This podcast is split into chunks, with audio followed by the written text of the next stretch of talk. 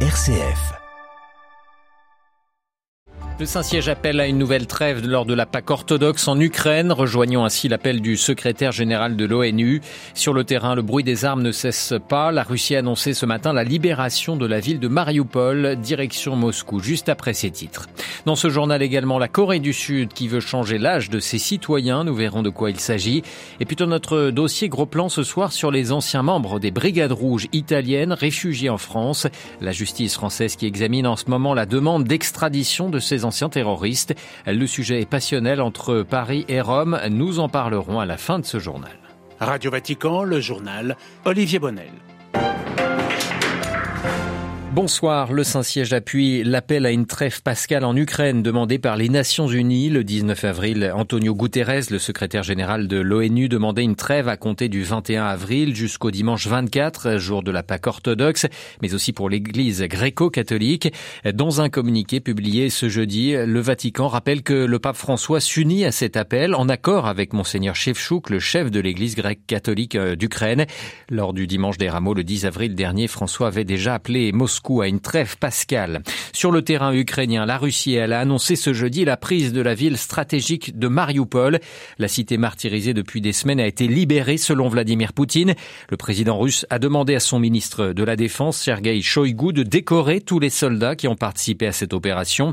En parallèle, il a ordonné de ne pas donner l'assaut sur l'acierie Azovstal dans la ville où sont retranchés les derniers soldats ukrainiens, répétant qu'il garantissait la vie sauve à tous ceux qui déposeraient les armes. À Moscou, Vladimir Poutine s'est félicité de ce qu'il a appelé la libération de Mariupol. Au Kremlin, lors d'une rencontre avec Sergei Shoigu, il a fait peu de cas de la résistance des soldats ukrainiens encore réfugiés dans les souterrains de l'usine Azovstal. Il a ordonné à son ministre de la Défense d'organiser le blocus de toute la zone de manière à ce que, je cite, aucune mouche ne passe. Il a par ailleurs garanti la vie sauve et la protection du droit international à tous ceux qui déposeraient les armes. Alors qu'on prédit depuis plusieurs jours la prise imminente de cette usine, cette décision du président russe a surpris. Vladimir Poutine l'a justifié par la nécessité de préserver ses soldats d'une bataille qui pourrait s'avérer très meurtrière, mais dont il ne doute pas qu'il puisse la gagner. Un dessin louable certes, mais qui prend une autre coloration si l'on songe à la suite des opérations. L'armée russe l'a dit, elle se prépare à libérer le Donbass, une opération d'une ampleur incomparable avec celles qui ont été menées jusqu'à présent et pour laquelle Moscou aura besoin d'hommes. Jean-Didier Revoin, Moscou pour Radio Vatican. Et le ministère des Affaires étrangères ukrainien a appelé à l'instauration d'un couloir humanitaire d'urgence pour évacuer les civils de l'acierie d'Azovstal à Mariupol. Trois bus d'évacués de Mariupol ont pu arriver aujourd'hui dans la ville de Zaporizhzhia. L'Ukraine qui devrait recevoir dans les prochains jours de nouvelles armes lourdes, dont des chars de combat de la part de pays est-européens. L'annonce a été faite cet après-midi par le ministère allemand de la Défense. L'Allemagne qui s'engage à compenser ces livraisons d'armes. C'est le cas notamment de la Slovénie euh, qui va envoyer à l'Ukraine un grand nombre de ces chars d'assaut soviétiques et qui devrait obtenir en contrepartie des chars allemands. Les États-Unis ont envoyé, annoncé pardon, une nouvelle aide militaire de 800 millions de dollars à Kiev aujourd'hui. Joe Biden, le président américain, a également annoncé une aide économique supplémentaire de 500 millions de dollars à l'Ukraine, aide qui devrait notamment euh, permettre de maintenir la paix des salaires et des retraites des fonctionnaires gouvernementaux ukrainiens. Le conflit en Ukraine qui a fait plus de 7,7 millions de déplacés internes dans le pays selon l'OIM, l'Organisation internationale pour les migrations, une agence rattachée à l'ONU. Sachez que le pape François lui évoquait ce matin les réfugiés ukrainiens accueillis notamment en Hongrie.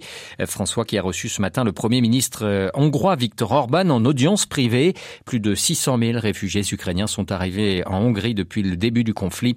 Il s'agissait du premier voyage de Viktor Orban à l'étranger depuis sa réélection le 3 avril dernier. Puis un dernier mot concernant l'Ukraine. La Russie, elle, annonce des contre-sanctions.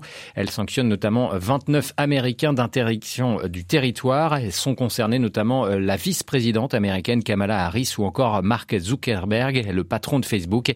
Des interdictions du territoire qui visent également le Canada. 61 autorités canadiennes sont désormais interdites d'entrer en Russie. La Corée du Sud pourrait connaître le mois prochain un rajeunissement généralisé de sa population. Le président élu Yoon Suk-yeol souhaite en effet supprimer une spécificité du pays, l'âge coréen, pour utiliser uniquement l'âge international, ce qui aurait pour effet de faire perdre un an, voire deux, à tous les Sud-Coréens. Les explications de notre correspondant à Séoul, Louis Paligiano. Si vous demandez son âge à un Sud-Coréen, il ne vous donnera pas une mais souvent deux réponses, l'âge international déterminé selon l'anniversaire de la naissance et l'âge coréen basé sur une méthode de calcul ancestrale où un nouveau-né atteint un an le jour de sa naissance et souffle deux bougies le 1er janvier, soit au passage du nouvel an sur le calendrier grégorien. Avec ce système qui prend en compte les neuf mois passés dans le ventre maternel arrondi à un an de vie, un bébé sud-coréen né le 30 décembre 2021 avait donc déjà deux ans deux jours plus tard. Bien qu'au niveau légal et administratif, la Corée du Sud soit passée à l'âge international, l'âge coréen est le plus couramment utilisé dans les relations sociales, ce qui exaspère une grande partie de la population. Face à ce désir de changement, le président élu Yoon Suk-yeol vient d'annoncer qu'il ferait en sorte que l'âge international devienne l'âge unique à partir du 10 mai, date de son investiture. Le but est de supprimer certaines complexités administratives, de simplifier les échanges avec les étrangers ou encore de réduire les craintes des familles de voir leur bébé intégrer une crèche avec des enfants plus vieux et costauds, mais ayant le même âge coréen. Autrefois en vigueur dans de nombreux pays d'Asie, ce mode de calcul traditionnel n'est plus utilisé qu'en Corée du Sud aujourd'hui. Même la Corée du Nord lui a fait ses adieux en 1980. À Séoul, Louis Paligiano pour Radio Vatican. Une bonne nouvelle concernant la vaccination contre le paludisme en Afrique. Plus d'un million d'enfants au Ghana, au Kenya et au Malawi ont reçu au moins une dose du premier vaccin antipaludique, annonce faite ce jeudi par l'Organisation mondiale de la santé.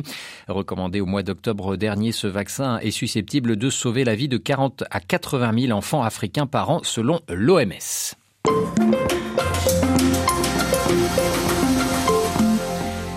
Il y a un an, en avril 2021, le président français Emmanuel Macron demandait à ce que les anciens membres des Brigades Rouges italiens réfugiés en France soient arrêtés et extradés en Italie pour être jugés. Ces militants d'extrême gauche, neuf au total, accusés d'actes de terrorisme durant les années de plomb, avaient fui entre les années 70 et 80 pour éviter d'être condamnés par le gouvernement italien. Ces années de plomb, marquées par un niveau de violence incomparable dans toute l'Italie, sont restées une blessure ouverte dans la mémoire collective italienne. Un an après la demande d'Emmanuel Macron, la justice française examine en ce moment la demande d'extradition de ces terroristes. Les procès en cours viennent raviver les événements douloureux de la mémoire italienne et suscitent tour à tour espoir et colère chez les Italiens. Spécialiste de la péninsule, Marc Lazare est directeur du Centre d'histoire de Sciences Po à Paris.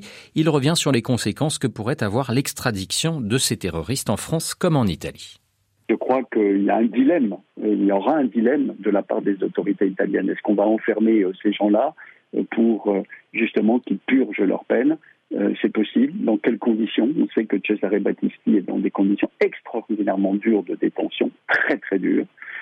Et je crois que de ce point de vue-là, la position la plus raisonnable, c'est celle de Mario Calabresi, le fils du commissaire Luigi Calabresi, assassiné par un commando d'extrême gauche, dit d'un côté qu'il se félicite de la justice enfin réalisée, mais que d'autre part, il ne peut pas se satisfaire de voir des vieillards terminer leur vie dans une prison. Et je trouve que c'est une très belle expression pleine de dignité euh, de la part euh, de quelqu'un qui a vécu euh, presque dans sa chair la disparition d'un père à cause justement d'un commando d'extrême gauche. Et puis il faudra voir quelle est la position justement des associations de victimes en Italie. Certaines sont particulièrement dures et veulent justement que ces personnes soient emprisonnées, puis d'autres travaillent dans une autre perspective. Elles veulent favoriser le développement du travail historique, faire en sorte qu'on comprenne beaucoup plus qu'on sanctionne ceux qui ont été peut-être impliqués dans des crimes abominables. Et à l'inverse du côté français, quelles réactions sont à prévoir selon vous au sein de l'opinion publique?